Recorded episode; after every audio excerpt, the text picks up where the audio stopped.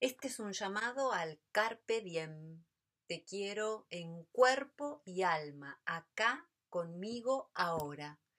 Quiero proponerte aprovechar al máximo el hoy y confiar lo menos posible en el mañana, como un aprendizaje que nos deja esta pandemia ya cuando por enero y febrero hacíamos grandes planes para nuestro 2020 y es muy loco, es cursi si lo hacemos de la mano de la poesía, de la literatura. Eh, Walt Whitman, un poeta escritor norteamericano, eh, nos propone su poema No te detengas y en un llamado al carpe diem que podés volver a ver en la película La sociedad de los poetas muertos, si no te gusta cómo me sale ahora a mí en esta lectura, pero deseo que resuenes con cada verso porque esta pandemia nos tiene que sacar definitivamente más sabios de lo que veníamos siendo como sociedad. Aquí voy, me expongo, me la juego con la poesía, te entrego mi corazón, quiero el tuyo. No te detengas. No dejes que termine el día sin haber crecido un poco, sin haber sido feliz, sin haber aumentado tus sueños, no te dejes vencer por el desaliento, no permitas que nadie te quite el derecho a expresarte, que es casi un deber. No abandones las ansias de hacer de tu vida algo extraordinario.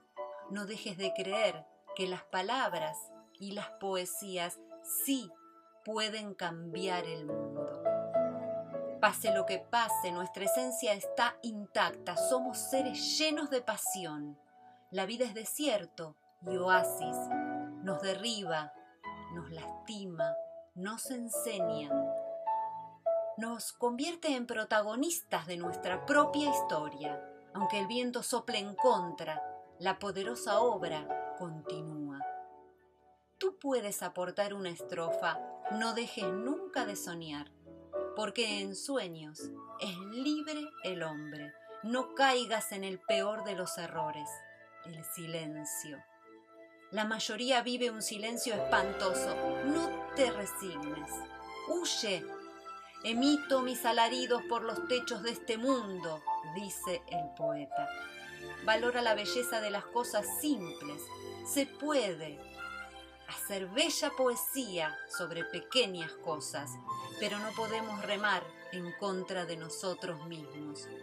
Eso transforma la vida en un infierno.